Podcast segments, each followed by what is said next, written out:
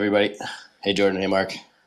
Just gonna try and add a couple more speakers in here. What's up, man? Yeah, Hey, not guys. much. How you doing? Um, actually, been a surprisingly busy week. Seen seen quite a few offers this week on uh, on listings. Seems like things are actually loosening up a little bit. Um, it wouldn't surprise me actually if November was a busier month than October, based on what I'm seeing.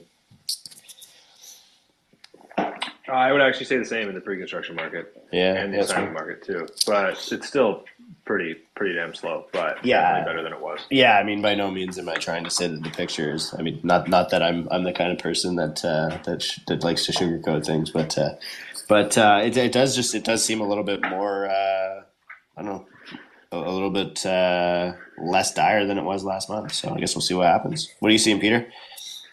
Absolutely. Actually, I just got home. I was doing some showings, and uh, I had about ten places booked to see, and then we only ended up with I'm going to say four, just because uh, you know a couple were going into multiples on day one.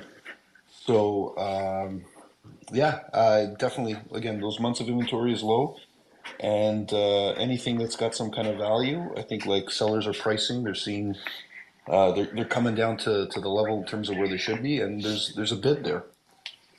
So uh, Yeah, I'm wondering if been, it's uh, like if it's like what's hap- kind of like what's happening in the mortgage market. Like it seems like you know we've seen a period of time at least where you know we're at we're at like the variable side is is where people are impacted by by rate hikes and you know generally the economy like the economic picture is kind of impacted by rate hikes, but the fixed side is now at least on the posted on a posted basis more compelling than, than a variable. So you know, maybe people are going the fixed route, right, and saying, ah, okay, maybe I'll. And so, so buyers are, you know, I guess with a fix, a, a buyer is relatively more urgent than a variable because if you're a variable buyer, you are going to stomach the change in interest rate regardless. So you don't really need to worry about when you're going to buy. But if you're if you're a fixed buyer, you kind of want to buy while the rate is where it is, right? Um, I know I've seen two two lenders drop on the fixed side rates today. I think. Um, so I, I, I guess we'll see what happens, but it's just interesting to see that there's actually some some some volume happening. I'm gonna try and pull up some of the broker based stats just to see if it looks like the market is is kind of telling the same story. Um, but but it's interesting anyway. How are things looking in the in the pre-con side here? I see we got uh, got Ryan from Rare here too. I sent him a speaker request, but but how are things there, Jordan and Mark? Uh, slow, dead slow. But yeah, let's get Ryan on. He'll have more insights as well. Um, but yeah, no, it's slow, man. It, it does depend on product type. Like I will say, we're still moving a lot of end user units. The larger units are moving quite well. In fact, even in the pool of assignments, I have currently listed the higher priced, larger units with the nice views. Those are the ones that are actually getting more interest quicker. So it seems to be the same story I told last time, which was like uh, three, four weeks ago, which was essentially that investors are playing the wait and see game um, where end users are still active, obviously upsizing, downsizing, that type of thing. Um, developers, I'm sure some of them are struggling to hit their sales targets, but also others are not, right? You have Harbor Walk by Tridel did quite well. You have 8 Elm also did quite well. Um, and 8 Elm wasn't cheap by any means, you know, 17, 16, 1700 a foot. So it depends on the product type. Um, but uh, by and large, a lot slower than it was back in January February, obviously. Um, and then you have, you know, you have some developers launching at prices that, frankly, I, I wasn't anticipating and took me kind of uh, off guard. So, for example, Mattamy launched West Bend um, on Bloor Street there at a price that honestly I don't even know how they can afford to launch at. Like, if you look at what they paid for the land versus what they're launching at, there's no way there's any profit in that deal.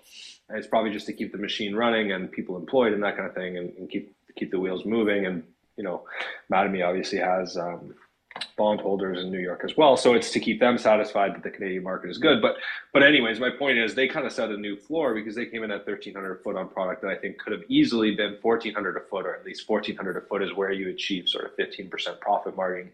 So that's kind of really interesting because I would think that that pissed off a lot of other developers in the industry who are now looking at that going, well, we can't launch at those prices because the numbers just the performance doesn't make sense. Um, yeah, so uh, long, long story short is assignment market is absolutely brutal. I think it'll get worse before it gets better. If you're a buyer who's looking for a good deal, definitely the assignment market is the way to go. You can pick up units at their 2018, 2019 prices today.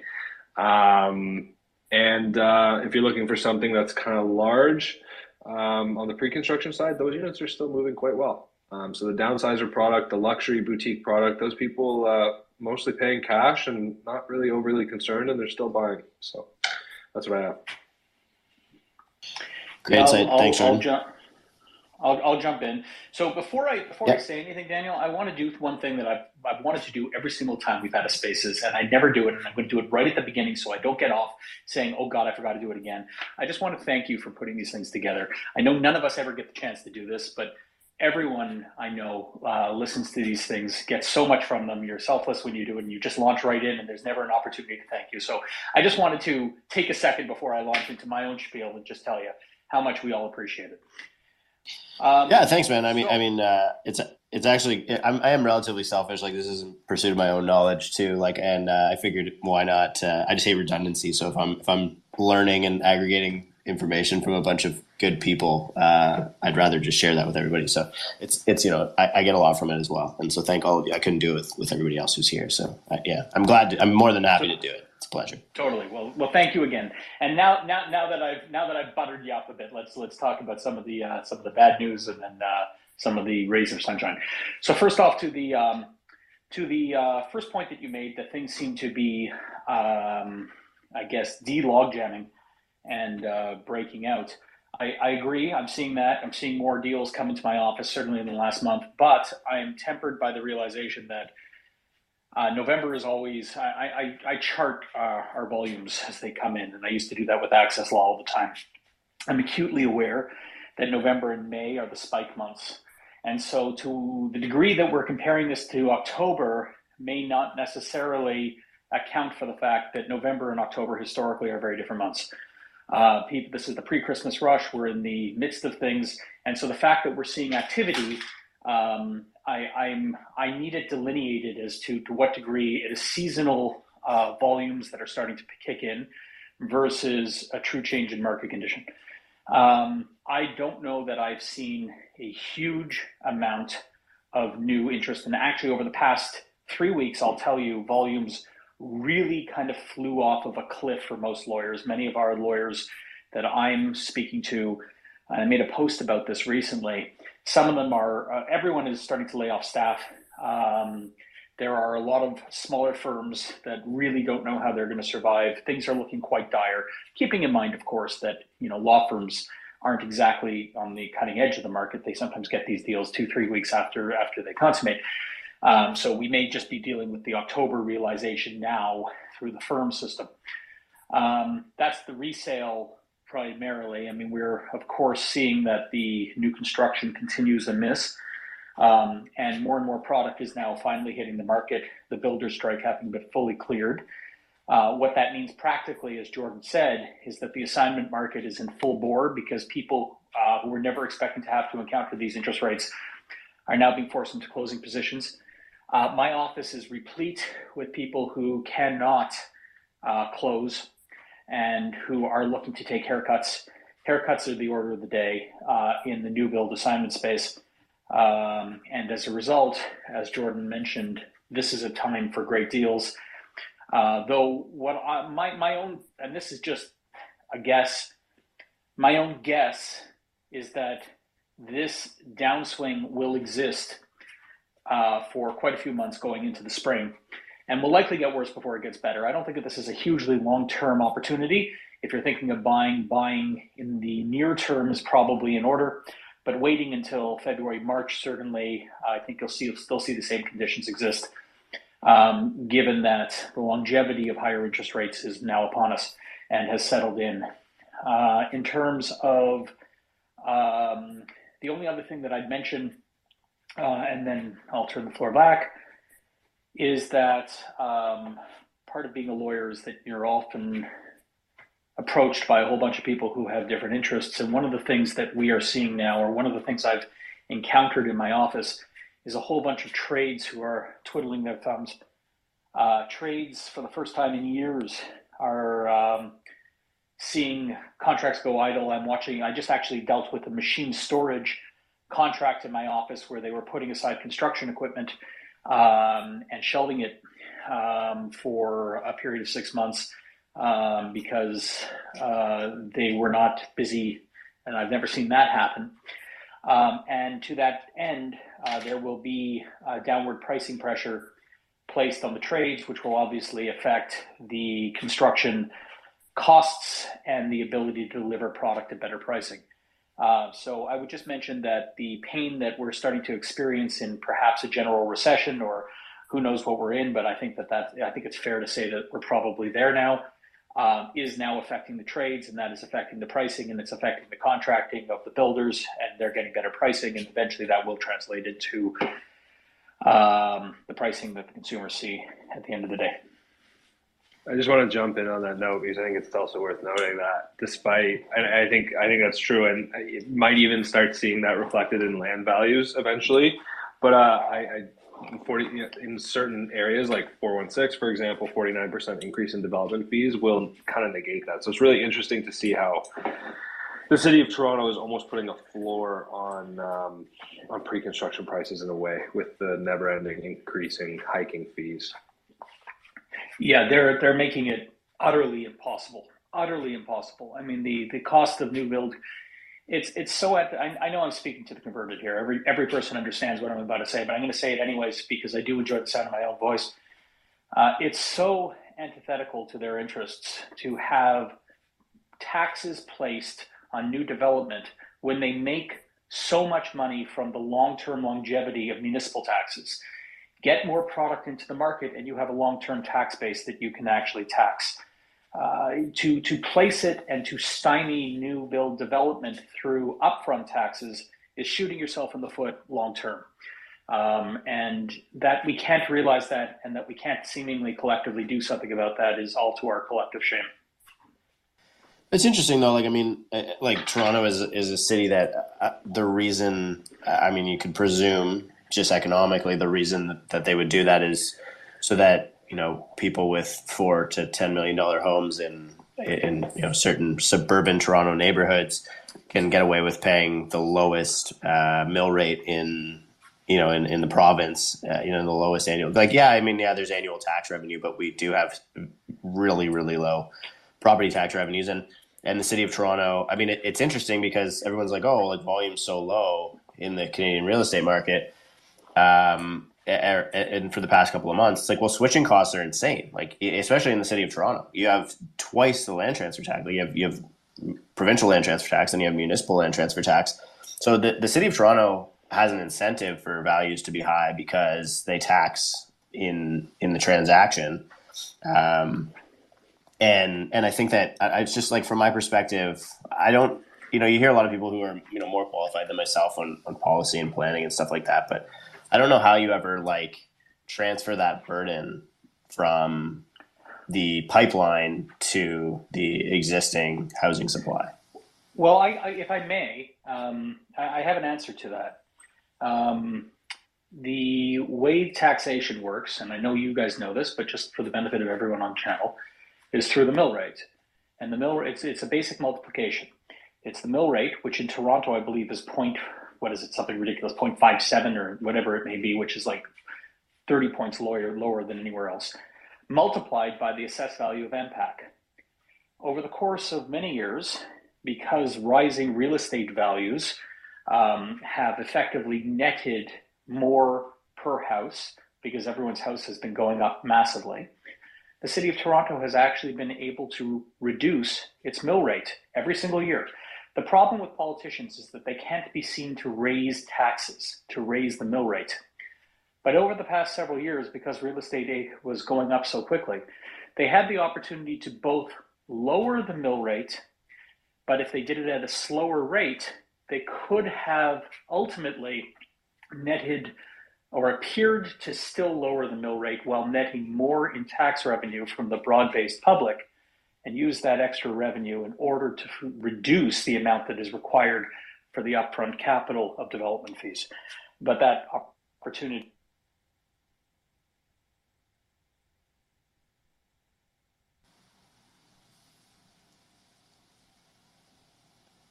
I, am I'm done. Okay, I, I lost you there for a second. I, I missed what you said at the end there, but um, but Peter, you had your hand up. Do you want to jump in here? Yeah, to to, to Mark's point on, on shooting themselves in the foot, it, it just made me trigger. I was looking at Ben's um, the the statement of operations he posted on the city of Toronto, and when you look at development charges and, and municipal land transfer, you're looking at, you know, it's like, I think it's four times as much the, the, the their land transfer over development fees. So like it makes sense. Just you know, lower the fees, get more supply into the market, and take advantage of the tax and the land transfers on top of all those additional units. So uh, I think it's like ten percent of the budget too. I think there are there's two different budgets though, and maybe I'll see if I can pull Greg in here. But I think that there's like um, operational like funding that comes from um, uh, from the, the municipal tax or like so like I guess the the tax revenue, and then there's I don't know if it's I don't remember what it, but it has to go to like capital projects like capex, so like infrastructure, et cetera, parkland allocation. Like those are literally allocated for specific things, right? Um, I'll, I'll, see if I can. I'll send Greg maybe a speaker request. I think he probably knows a little bit better than I do. I just don't want to speak on a turn there. But um, um, Mark, I have a curiosity, and maybe we'll try and jump to uh, to Adam and Ryan here. But um, uh, are you? I know you see like a lot of um, the I guess condo certificates you guys were doing. Um, are you seeing like is are we seeing a slowing in the resale market? Because I, I, and I, I do have a couple guys jumping on here later, um, specifically in the resale side. And if anybody in the audience is listening and, and wants to share an anecdote or something about what's happening in the um, in the resale side, I'd love to hear it. So just send a, a speaker request. But um, are you seeing anything that indicates change in the resale side, Mark? Oh, totally. I mean, so so I run Legal Review, which is um, a service that we that used to get about ten to fifteen statuses a day for review. Uh, I, I, don't need to go in and, and, promote it, but basically it's about status certificate review. So if you wanted to bring a clean offer, you use legal review and that's it. And that fell to about two units per day from about 10 to 15 that we were getting. Now, a good reason for that is because legal review has a lot of value to people when they're trying to bring an unconditional offer. Conditional offers are back, legal review is not as important to agents, and so a good deal of the drop is that. But separate and apart from that, in my office, um, I chart how many reviews I do a month because I save them. And so it's an easy data point. And I can tell you I'm down from last year at this time, from last year, October's month, because I only charted October, I was down 80%. I did 80% less status reviews than I did last October. So if you're wondering uh, what what happened in October in the resale market, in the condo resale market, that's probably a pretty accurate assessment, um, given uh, that we do about usually in October about 100 deals a month. Interesting. I'm gonna I'm gonna um, try and pull up some stats on the Habistat maybe and just see if if that tracks. But I mean, it seems pretty on par with I think October across all um, property types. You know, October of last year would have been 9,300 transactions on Treb, and uh, in October of this year was about 4,700 across all all product types. So I'll, I'll, I'll switch it over to condo and I'll post a chart um, to put in the nest. Yeah, um, one, Adam and Ryan. Can I, can I oh, mention yeah, sorry, one, go ahead, Mark. Yeah. Sorry, one, one last thing. What Jordan said, I am experiencing as well. I just want to reiterate one thing he said at the beginning. Um, the vast majority of people who we used to do status reviews for were 500 to $750,000 condos, intro product, uh, young home buyers, investors um, all of the people who we are engaging with are um, usually people who are much more sophisticated, have more money, and are buying more expensive product. So I just want to throw that out there as well, both when considering statuses and considering the general state of the market. I think it's just because uh, first-time homebuyers, investors, and everyone else are scared to bejesus, whereas other people who are investing are doing so purposefully with with end use in mind and I guess like probably a more luxury market, uh, a little bit less rate dependent, perhaps. Um, yes, definitely. Yeah, fair enough. Um, Ryan or Adam, do you want to um, add any insight here on what either of you are seeing happening in the in the condo market in Toronto, either on the resale side or on the pre-construction side? Go ahead, Adam. Go ahead. Okay. I, I, I, I, thought I saw him coming off uh, mute, but oh, yeah. So so so from my perspective, first of all, hello to everyone. Um, I'm Ryan. I uh, I specialize in pre-construction. This is my, actually my first uh, Twitter space ever. Um, so not not a pro by any means, um, but very excited to to listen to to everyone here today. Um, from my perspective, I kind of share Jordan's notion um, on the pre-construction market specifically, which is where I kind of spend and observe most of my time. Uh, market is you know obviously definitely slower. Uh, we are seeing some some success in certain projects, but to me right now success uh, really depends on two major factors. If you have one or the other, you can still find some relative success in, in this market. And I say relative deliberately because you know success in this market is very different than success in March this year. Um, those two factors, in my opinion, are either a AAA location on major transit in the downtown core, uh, which was exemplified in 8 Elm, uh, and I'll talk about that in more detail in a moment. Uh, and the second and the second big driver of deals right now is a really favorable aggressive deposit structure, which is what we've seen in other projects that have done well in the last few months um, out in Pickering in a Daniels project, and now we've seen Mattamy come out with a very aggressive uh, deposit structure where you get to put 10% down for a new launch uh, for a building that's going to be ready in about four years. That's all you're tying up till occupancy, and traditionally that was 15 in the last year and a half or two, and before that it was 20%. So uh, favorable deposit structure if you have that, or you have a AAA location, and you know. Um, when I say triple location, it has to be something that really appeals to uh, the Asian consumer because the Asian consumers are still out there if you have AAA locations on on hand, and that's what Elma's experienced. And again, it's not like a home run success; it's just re- success that's relative to this market. Um, and so, um, if you don't have any of these elements, um, you your launches right now i'm observing have literally a shelf life that expands that expands exactly two weekends. And if you haven't been able to put a huge dent in your inventory in the first two weekends of sales the air comes right out of the balloon and there's not much left after that. And the, and the sales teams have to work really hard to to get deals. And so um, I'm very optimistic that I mean, in my nature, I would say I, I, try to remain optimistic about it all turning around. Hopefully, you know, within the next few months. Um, but I uh, I will continue to watch it closely and, and ha- happy to share my thoughts on these spaces as um, as they come up. Ryan, just a quick question here: Would it be fair to to kind of say like a success? on a launch today would be like you know 40 50% whereas the previous definition of launch success would be like you know 70 80% construction financing and then it's kind of a grind from there.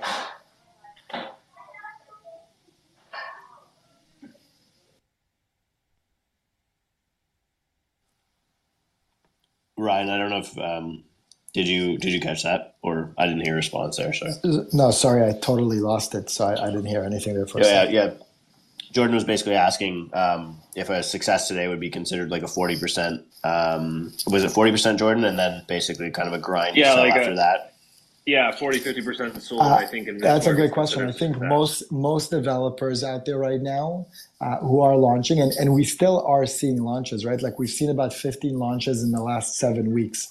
So there's still some activity. It's not. It's just not your typical uh, you know, September, October, November level of activity as far as launches go, but there's still product coming to market. I think most developers that I speak to, and, and I speak to developers and sales teams pretty often, have adjusted their expectations of what success looks like in a launch. 40% in the first two or three weeks of sales. Uh, if you could firm that up, I think most developers will will take that today um, with the understanding that you know kind of the other critical mass that gets you through to the construction loan threshold which is the additional 30 35% you know if you could get there within you know the first four to six months i think most developers would be very happy with that outcome but that is just it's not the reality that we're seeing, right? Like 8 Elm is an outside, uh, you know, 8 Elm is uh, an outlier. And keep in mind, they've just announced that they've uh, that they sold uh, 500 units out of a project that's that's about um, 850 units. So they really hit about 60% sold. They really need to get to about 70 or 75 to, to get started there, unless the developers is, are prepared to put more equity. Um, you know the the other projects that I mentioned with the deposit structure, obviously Daniels is really well capitalized, and and in Pickering there's kind of the equity to tap into from the first phase of that project. Um, but uh, but yeah, most developers will will not be seeing that unless the market really turns around because because there are still so many launches, and I know there's a huge backlog of launches that you know developers are really getting kind of itchy, you know, getting a, an itchy finger on the trigger, really wanting to roll product out to the market in January, just hoping for some for some good news to be able to do that comfortably. Um, I don't I don't really see how most sites could get to seventy percent sold within four to six months without uh, without the market changing. Is there any indication that things would be loosening on on the construction financing side, like to make accommodations for some of these massive um, changes that have happened in in the absorption environment, like.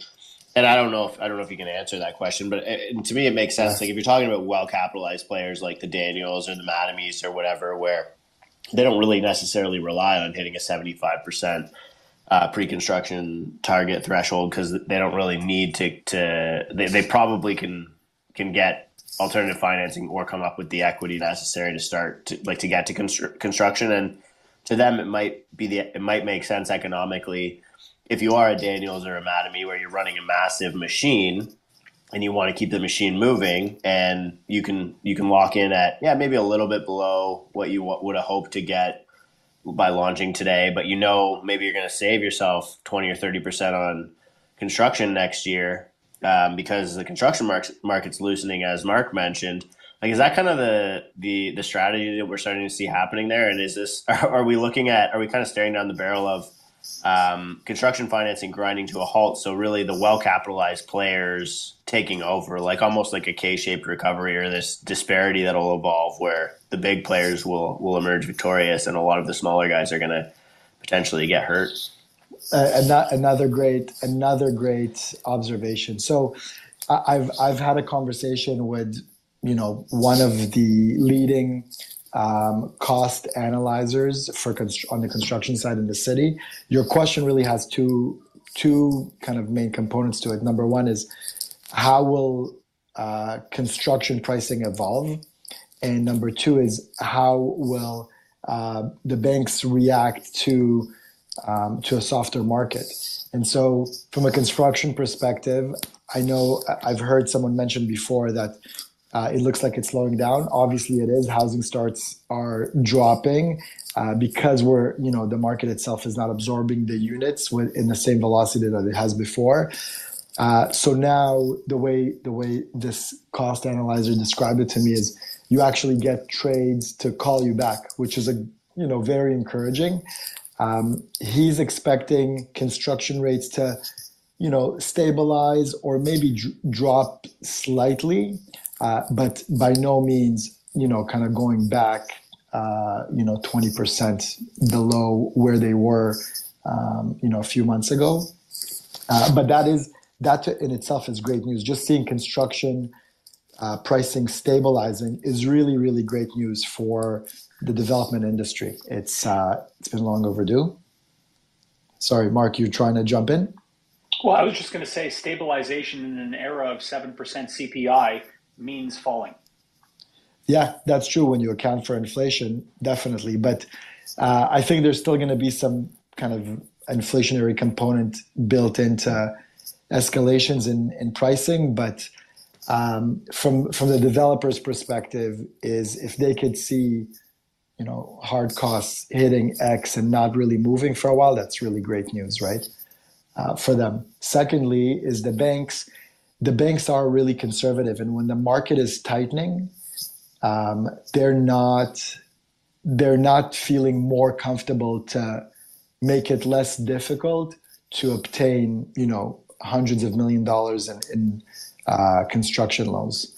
So I don't think we're going to see the ba- the banks changing their philosophy there, unless unless uh, I'm not talking about the Mattamys and, and the Daniels, but unless the developers uh, in question have very strong covenants in place, long-standing relationships, uh, they may be able to you know take it down from depending on the site, like but high-rise sites that generally like they may take it down from 70% revenues sold to maybe 60. Um, not not major, and most developers still won't be able to benefit from that. And yes, you know, smaller developers are going to find themselves in a tough spot. Uh, and we're seeing that already where developers are, you know, walking away from sites or trying to bring in a, a, a strong JV partner to help carry them through this this cycle, uh, or just um, looking for someone to take over their sites altogether. So we're seeing all of that happening right now uh, throughout the GTA. Yeah, just from where I stand, I, I, have seen, I've mentioned this on a couple of spaces, like I've seen a, quite a bit of deleveraging happening in the smaller uh, development space. A lot of guys were just, you know, I think cheap capital makes people want to grow at a pace that just isn't sustainable. We've seen that in the crypto space. We've seen it in the real estate space on, uh, you know, on the on the end user speculation, and I think you know it's the the development space, especially the the small to mid cap development space, was not immune to it either.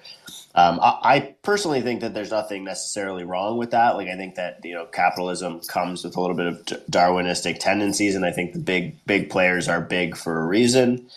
Um, but uh, you know, I, am I'm, I'm hopeful that it doesn't end up with with too much bloodshed. But I have heard of you know um, a lender who you know who I'm, I'm, quite close with who has taken quite a few projects in receivership, some of which are public knowledge. But um, and uh, and and I don't think they're anticipating that that's going to stop happening anytime soon um, with the mid cap developers. So interested yeah. so, to see how that whole thing shakes out. I think the big guys will be fine, though. I really do.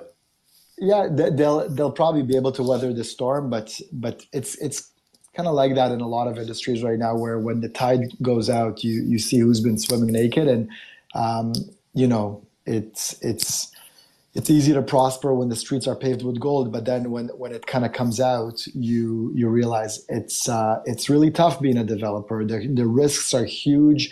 You know the personal guarantees are scary enough to make you lose a lot of sleep at night. And uh, and at in the tough times it's it's not easy to be you know a developer. And so we're seeing our, our personal clients you know like on the acquisition side we're now structuring deals where the financing condition is a huge part of the deal and very important because the, you know our clients that are looking at acquisitions who are sitting on cash or sitting on um, enough money to tie up really great sites are saying we want to make sure that the sellers are flexible enough to allow us to not close until banks are comfortable enough to start lending at least part of the the sale the sale price. And so we're seeing that on one end and on the other end we're seeing clients where that are showing us that they've hit their quote unquote for for uh, simplicity, I'll call it the trigger rate, where now they have to top up equity into a construction loan deal so that the bank continues to fund it because the rates have gone so high so fast. Um, and now they're they're kind of offside with the bank unless they top up with equity. Interesting note. Uh, interesting note, Ryan. Um, anything on uh, on the resale side that's worth noting, um, Adam or, or Jordan or anybody. Um, Jordan, I don't know if uh, if we can get maybe get Riley on here or something, but um, Peter has a couple questions as well. I Riley think about just like kind of. Uh, traveling down here in Mexico as well, so there's no way he's going to be. Just go find him. uh, hey, I didn't realize you were still he's down at the there. bar. He's at the bar. Um, yeah, yeah, that's not going to happen. Adam probably knows more than me about the resale market. To be honest with you.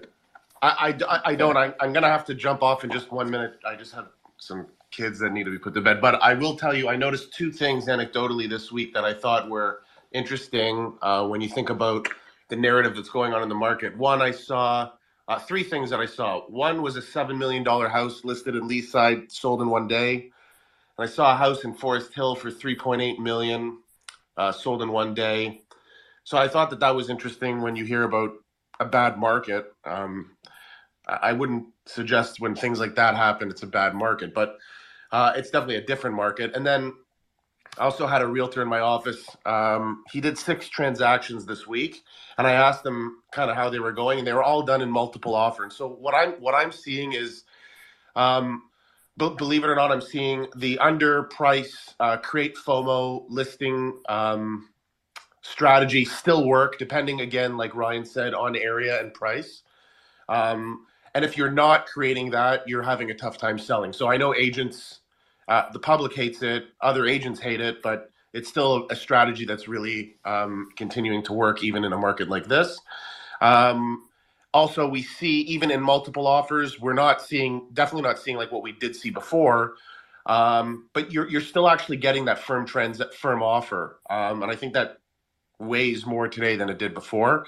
So if you have, let's say, in this particular example, we had six offers, four of which were conditional uh, two of which were firm, and the one that was the winner was obviously firm and a, and a very strong offer. So it's a different vibe than what we're seeing.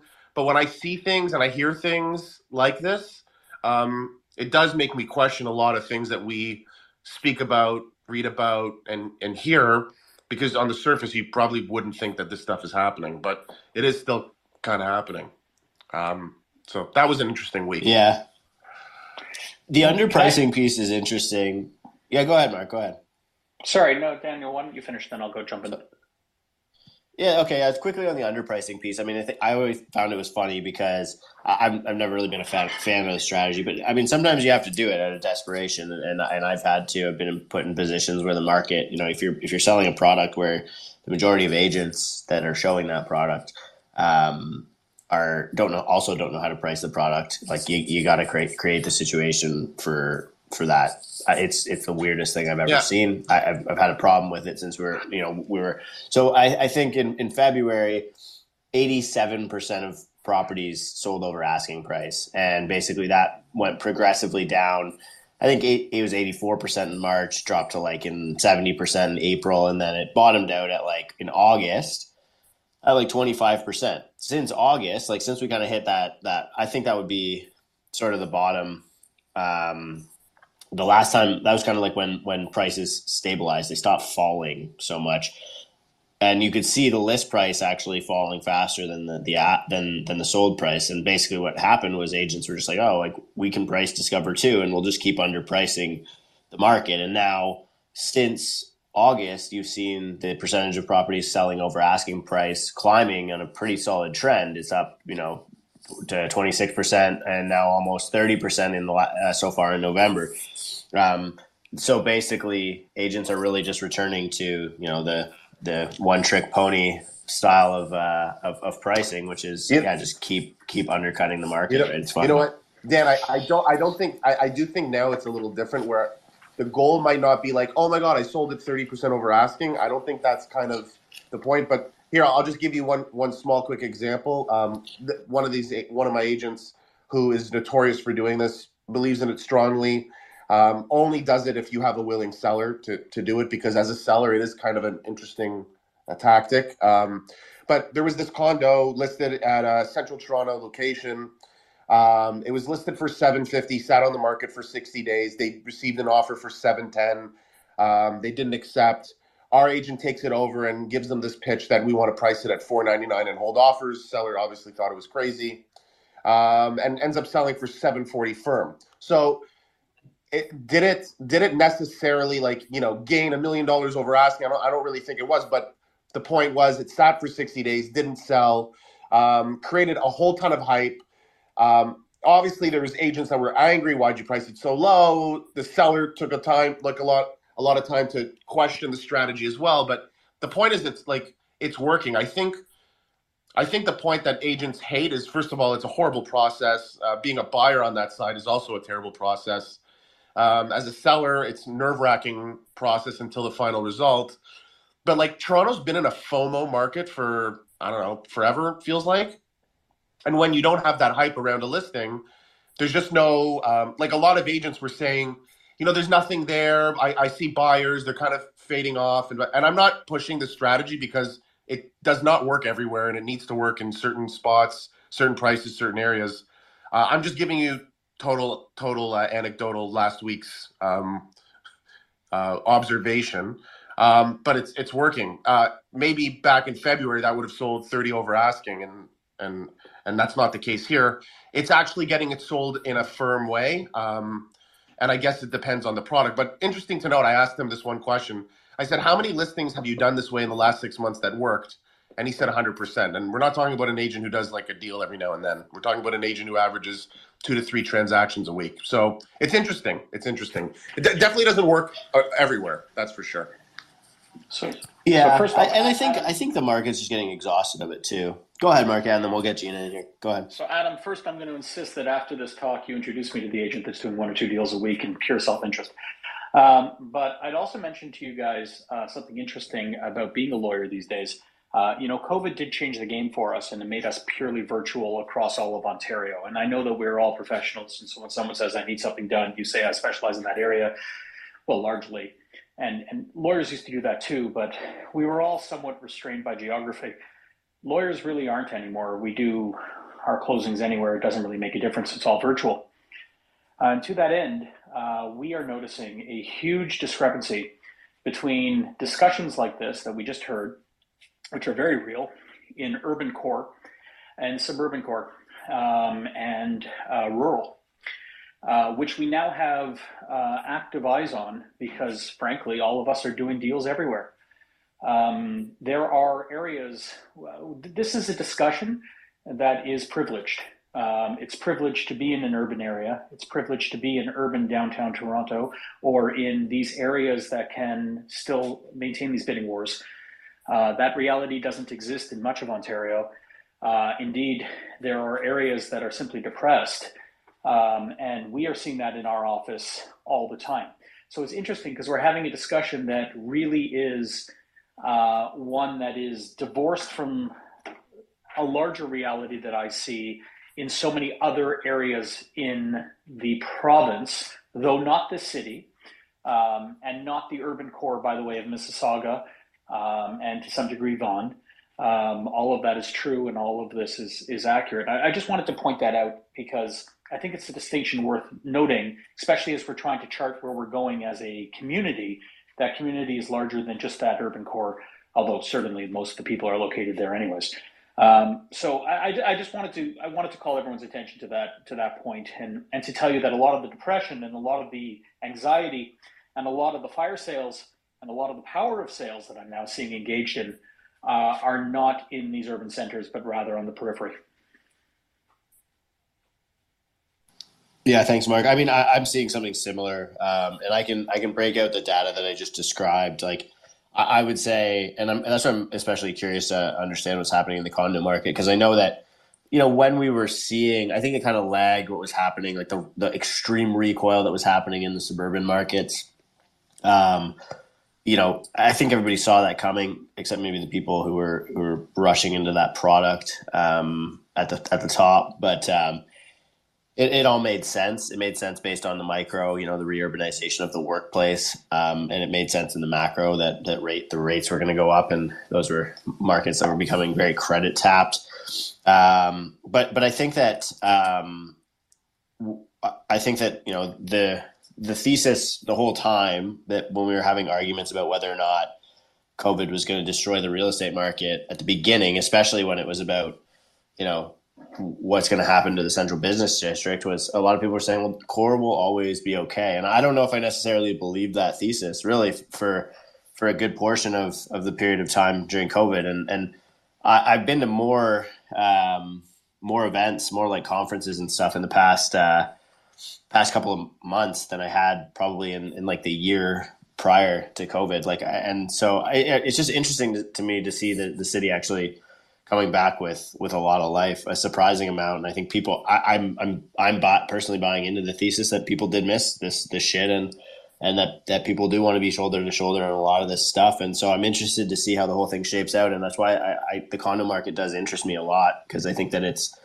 both entry level, like it represents the entry level, you know, it represents investors, it represents uh, first time buyers, very a lot of people first on the on the um, housing ladder, but it also represents the urban environment. So um, what you're saying, Mark, I would agree. Like where you're seeing entry level product outside of the cities in a lot of cases getting smoked, totally smoked. Um, the city does seem to, to, to be surprisingly resilient in, in some cases.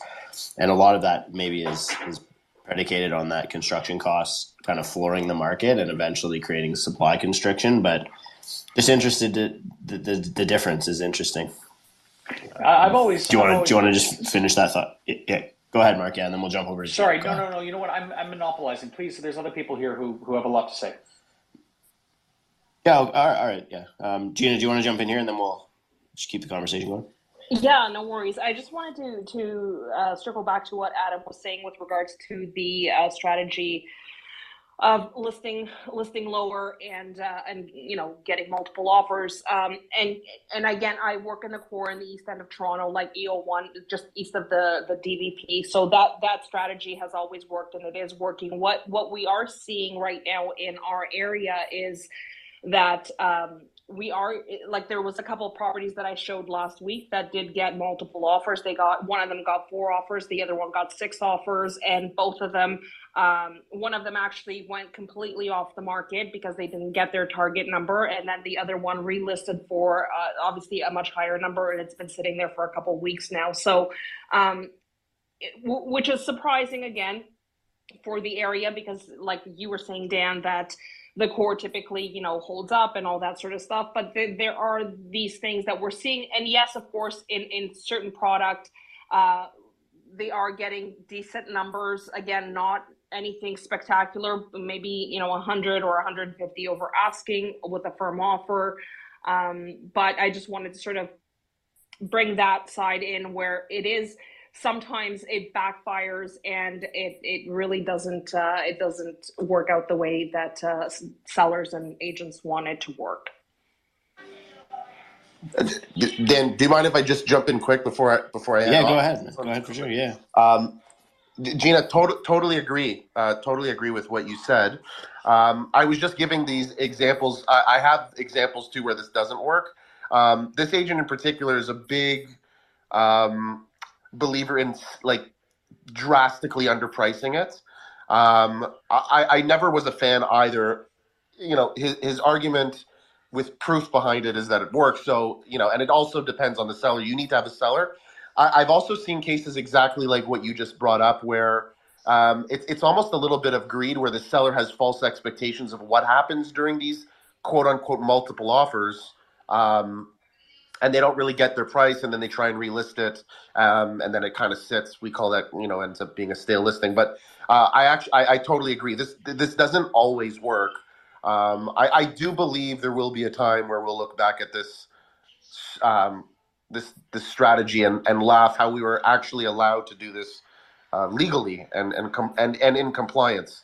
Uh, because it's it's I mean I've bought my house under under these circumstances before and it's it's totally a horrible experience uh, when you're blindly bidding and if the agent on the other end is is compliant the, they actually can't tell you anything. So uh, just just to wrap up my thoughts i, I just think that um, and I, I, am specifically speaking about the core um, uh, and and kind of where we mostly trade for now but we're just you know when we hear about these things when you see a seven million dollar house selling a day a four million dollar house selling a day uh, on tuesday we had 35 offers on a property um, like all of these things happening, I am not uh, out there telling people that the market is uh, incredible because that's just not the case. The point is that there are certain pockets and there are certain product at certain price points and in certain parts of the city where we're just not feeling it as opposed to other pockets. And it's very, very uh, interesting to see. Yeah, I think it is. Um from my perspective, like from just from a strategy perspective, I think the longer as an industry that we allow it to to perpetuate, the closer we get to, I, I, think it just makes it super accessible to technology to come and like disrupt. Like all you really need to do is know how to not price a house properly, and then just like list it to you know. I mean, like you look at the Australia model, right? If you're gonna do a bid, if you you know if you're gonna do a bid, then uh, then it, you might as well make it an open bid, right? And I think the government has, you know, the the, the Trudeau government on I think on their platform said that they were going to open the bid. I don't, I don't, they haven't made a meaningful effort to do it since since that platform. But um, regardless, it's been mentioned, so I'm interested to see how that whole thing shakes out. It, it's less of a conversation now because the market kind of solved itself for it, but we are seeing it start to ramp up slowly. So I'm curious to see um, what it means to go down that that road. Um, Anybody else want to add anything here before we uh, before we kind of wrap up? I, I, mean, I think we've we it was probably more pre-construction than I anticipated. Um, I was hoping to get a little bit more into the the resale, what was happening in the resale market as well. But I, am I'm, I'm really happy with the with the conversation. I think it added a lot of insight into what's going on. Um, definitely nice to hear, uh, you know, from a listing agent on the condo side as well, uh, Ryan. Like, just interesting to to get an idea for for how a lot of the developers are are analyzing the ebbs and flows that we're seeing in the market as well. Um, Shiraz, did you want to chime in here before we uh, before we started to wrap up? I know you came in here as a speaker.